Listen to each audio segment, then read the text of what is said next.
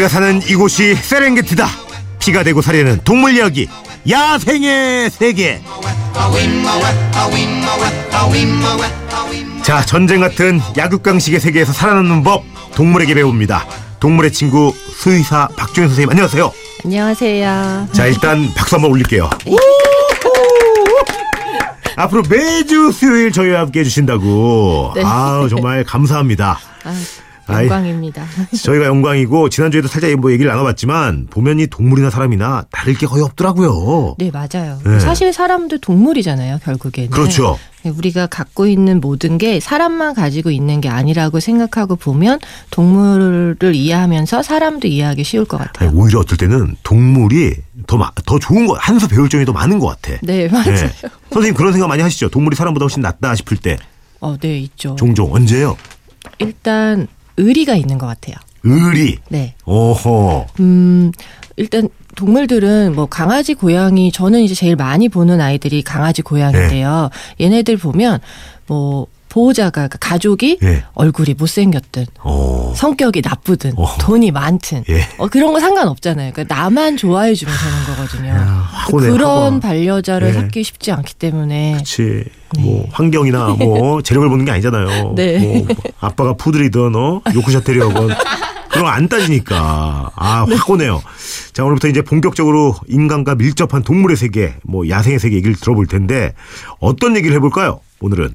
음, 저희 시작할 때 전쟁 같은 약육강식의 세계에서 살아남는 법을 동물한테 배워보겠다고 하셨잖아요. 네. 그래서 오늘은 동물들의 사회생활, 그러니까 동물들이 나름의 그 사회에서 어떻게 처세를 하는지 그 처세법에 대해서 얘기해 보려고 해요. 어, 뭐, 일명 야생에서의 손자병법이 되겠네요. 어? 네. 아니, 그러면 정말 이 동물들 세계에도, 어? 네. 우리 같은 사회생활이 있을까 싶은데, 어, 그왜 요즘 막, 뭐, 항상 금수저, 은수저, 흑수저 얘기하잖아요. 네. 얘들도 이런 거 있나요? 어, 있는 것 같더라고요. 그 예를 들면, 어. 일본 원숭이 네. 가장 그 서열이 좀 확실한 동물이라고 알려져 있는데요. 이 일본 원숭이들은 BBC 다큐멘터리에도 나오는데 네. 그 추운 겨울에 온천욕을 즐기기로 유명한 동물이에요. 음. 그래서 종종 온천을 하는 모습이 나오는데 신기한 건 얼굴 빨개져가지고. 예, 어떤 네. 애들은 그 온천 탕 안에서 얼굴이 벌개질 때까지 이렇게 네. 온천을 하는데 일부 딴 무리들은 가장자리에 딱 앉아가지고 바들바들 떨고 있는 거예요.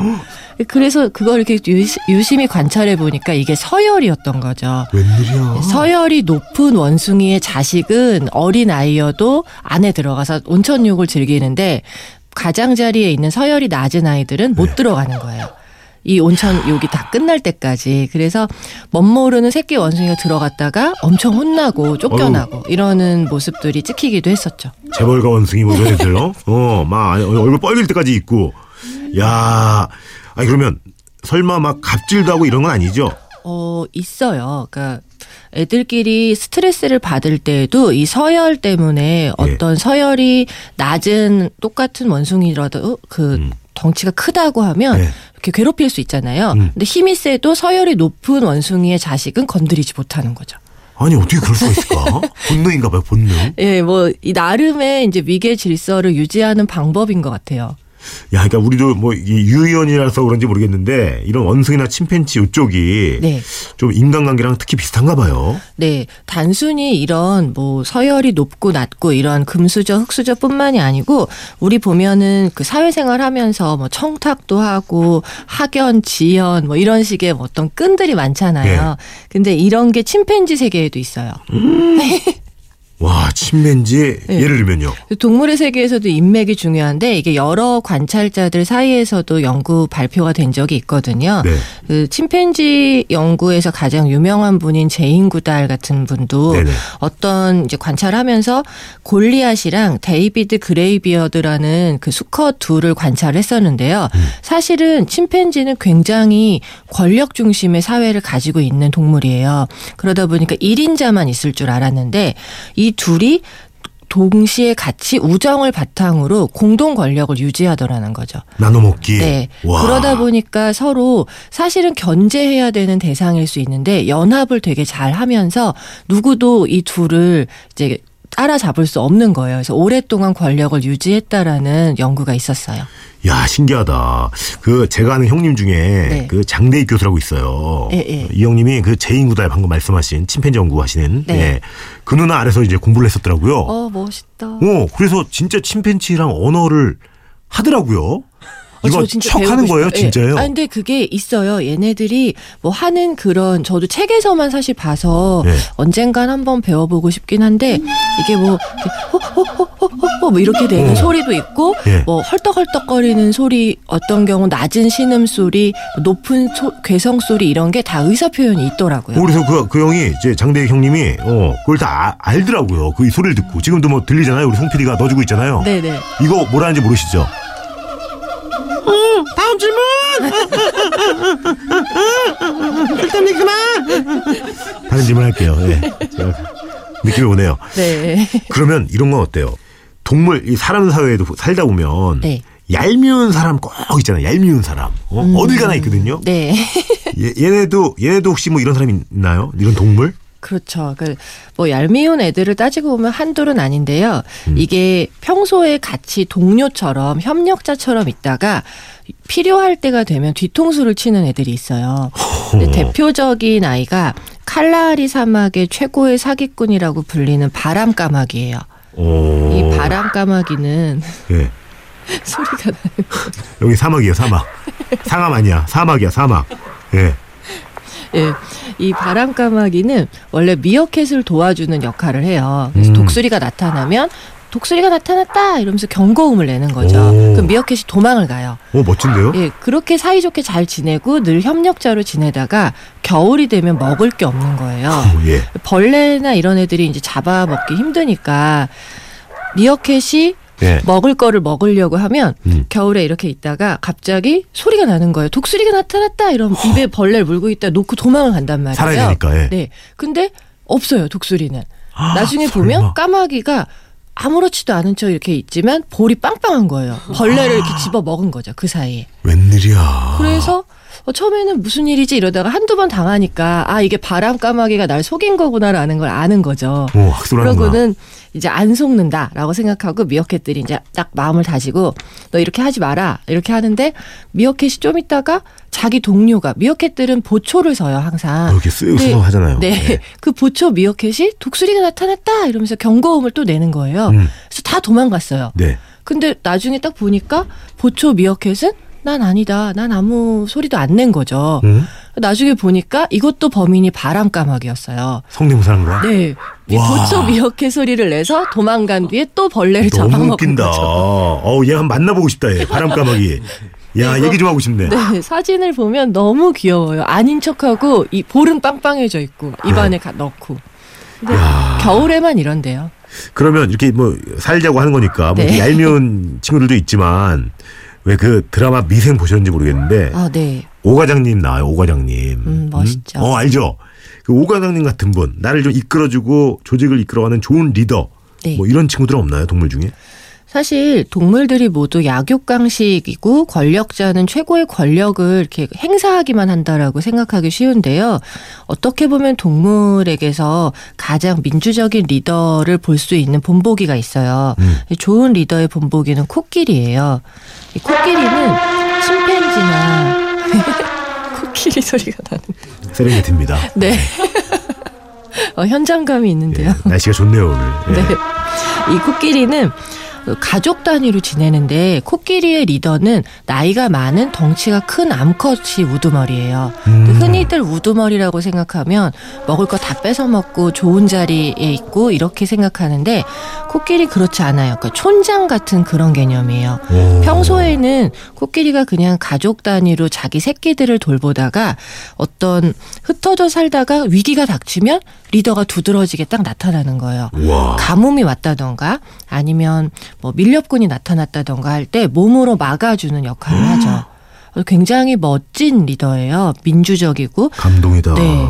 근데 이게 어느 정도냐면 밀렵군이 나타났을 때 총을 쏘게 되잖아요. 네. 근데 애들이 도망갈 틈이 없으면 음. 워낙 덩치가 크다 보니까 그걸 몸으로 막는데요. 어휴. 그래서 실제로 아프리카에 갔을 때 가- 굉장히 덩치 큰 암컷 코끼리 중에 총알이 박혀 있는 애들도 어휴. 있다는 거죠.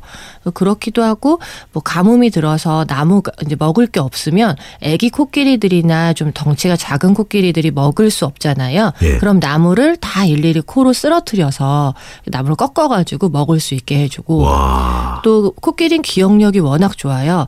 나이가 많다 보니까 그 살면서 경험했던 모든 게 백과사전처럼 머리에 들어 있는 거예요. 음. 서식지를 옮길 때에도 말 없이 자기가 이렇게 애들을 이끌어 가면서 그 굉장히 긴 거리를 여행을 하게 되죠. 야, 너무 멋지다. 코끼리. 네. 근데 티가 안 나는 거예요, 평소에는. 음. 아니 그러면 좀 평화롭게 사는 애들도 있어요. 서로 좀 이렇게 도우면서 경쟁 같은 거 안 하고. 네, 있어요. 음. 근데 상상하기 힘든 동물이에요. 누굴까? 흡혈박쥐예요. 어? 아, 얘네가 그래요? 뭐 이렇게 야비한 거 보통 하면은 뭐이 박쥐 같은 인간 뭐 이러잖아요. 네. 헉, 좋은 거였네. 사실은 박쥐가 굉장히 그 이타주의가 강한 그런 동물 중에 하나예요. 특히 흡혈박쥐가. 네. 이 중남미 열대에 사는 흡혈박쥐는요, 이 밤마다 동물의 피를 이제 흡혈해서 먹고 살아야 되는데 이게 우리가 보는 것처럼 드라큘라 같이 이빨을 막 꽂아가지고 이렇게 뭐 물어 죽여서 먹는 게 아니라 조금씩 상처를 내서 그 피를 이렇게 핥아 먹는 거예요. 어. 그래서 그냥 큰 덩치 큰 뭐 말이나 소 같은 동물들은 아 이렇게 간지러워 뭐 이러고 말 수 있는데요. 문제는 그렇게 먹을 수 있는 동물을 못 찾을 수도 있잖아요. 밤 사이에. 그렇죠. 이렇게 못 먹고 돌아오는 게 한 3일만 돼도 얘네는 죽을 수 있거든요. 어유. 근데 각자 나갔다가 그 못 먹고 돌아온 애들이 있고 배불리 먹고 돌아온 애들이 있으면 못 먹고 돌아오면 이제 좀 창백하겠죠. 그런 애들한테 자기가 먹었던 피를 거꾸로 개원해서 나눠 먹이는 거예요. 웬일이야. 감동이다. 근데 사실 이 야생 상태에서 그렇게 사냥으로만 의존을 하면 얘네가 살 수 있는 예상 수명은 3년 정도밖에 안 된대요. 네. 근데 이렇게 나눠 먹으면서 그렇게 지내온 전통 덕에 얘네는 15년 이상 살 수 있어요. 야 멋지죠. 진짜 이렇게 살면 너무 좋을 텐데요. 우리도 그쵸? 네. 경쟁에서 이렇게 뭐 피 터지게 3년 바짝 잘 사는 것보다 다 같이 나눠 먹으면서 평등하게 평화롭게 예, 15년 살면 얼마나 좋을까요? 야, 근데 동물 얘기하다 보니까 또 시간이 이렇게 훌쩍 가네. 이래서 이렇게 동물이 참 매력적인 것 같은데 자 여기서 오늘의 야생 퀴즈 하나 올릴게요. 지금부터 들려드리는 소리를 듣고 이 동물이 무엇인지 맞춰주시면 됩니다. 저 아까도 들려드렸거든요. 잘 들어보세요. 소리 큐.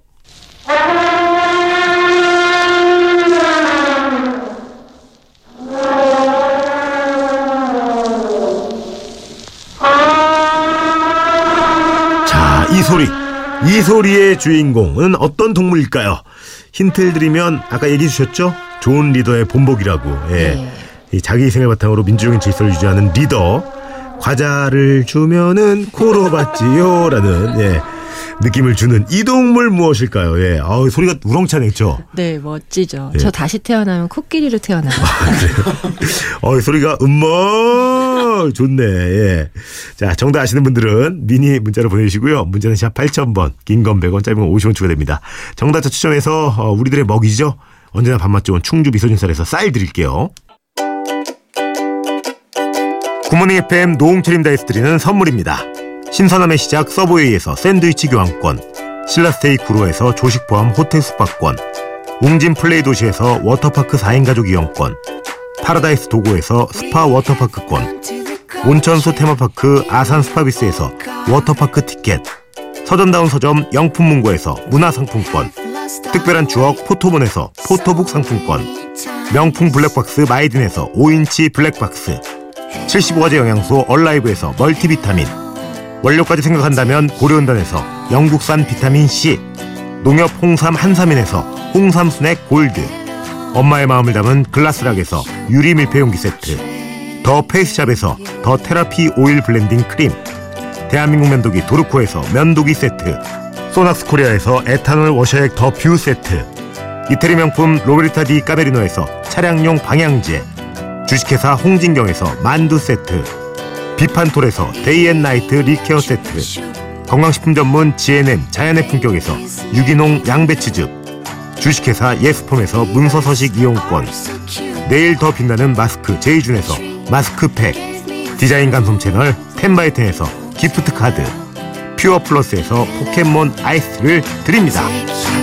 자, 좋은 리더의 본보기. 정답은 코끼리였죠. 아, 우리들의 먹이 쌀 받으신 분들은 저희가 선곡표 게시판에 올려놓을 테니까 참조를 하시고요. 자, 마지막으로 선생님. 동물들도 우리처럼 이런 관계들 때문에 스트레스 엄청 받을 것 같아요. 네. 얘들은 어떻게 풀어요? 음, 그 스탠퍼드 대학의 로버트 세폴스키라는 교수님이 한 30년 동안 비비 원숭이를 연구했대요. 근데 이 비비 원숭이 생활이 그 인간의 생활하고 굉장히 유사하더라는 거죠. 보통 네. 80마리 정도가 무리를 지어서 사는데 이 안에서 사회적인 관계가 있는데요. 이 스트레스를 푸는 방법을 보면 재밌는 게 얘네들은 그 새끼랑 놀아주거나 털 손질을 해주거나 서로 털 손질을 받아주거나 이렇게 하는 암컷들이 훨씬 스트레스가 낮대요. 어. 반면에 A형 성격을 가진 그런 원숭이들 스트레스를 좀 품어두고 혼자 삭히고 이러는 아이들 같은 경우는 이 스트레스 때문에 동맥경화증까지 걸린다는 거죠. 결국에는 마음을 나누고 사랑받는다는 생각이 되면 그런 스트레스가 좀 적게 되는 것 같아요. 사람하고 똑같은 것 같아요. 야, 오늘 정말 동물 덕분에 많이 배웠습니다. 코끼리 얘기 많이 했는데 오늘 끝곡은 데미안 라이스의 엘리펀트 올려드리면서 선생님 감사드립니다. 네. 자, 저도 선생님과 인사하면서 여러분께도 인사드릴게요. 자, 아시죠? 꼭 하고 싶은 거, 하고 싶은 거 하세요! with someone else on top.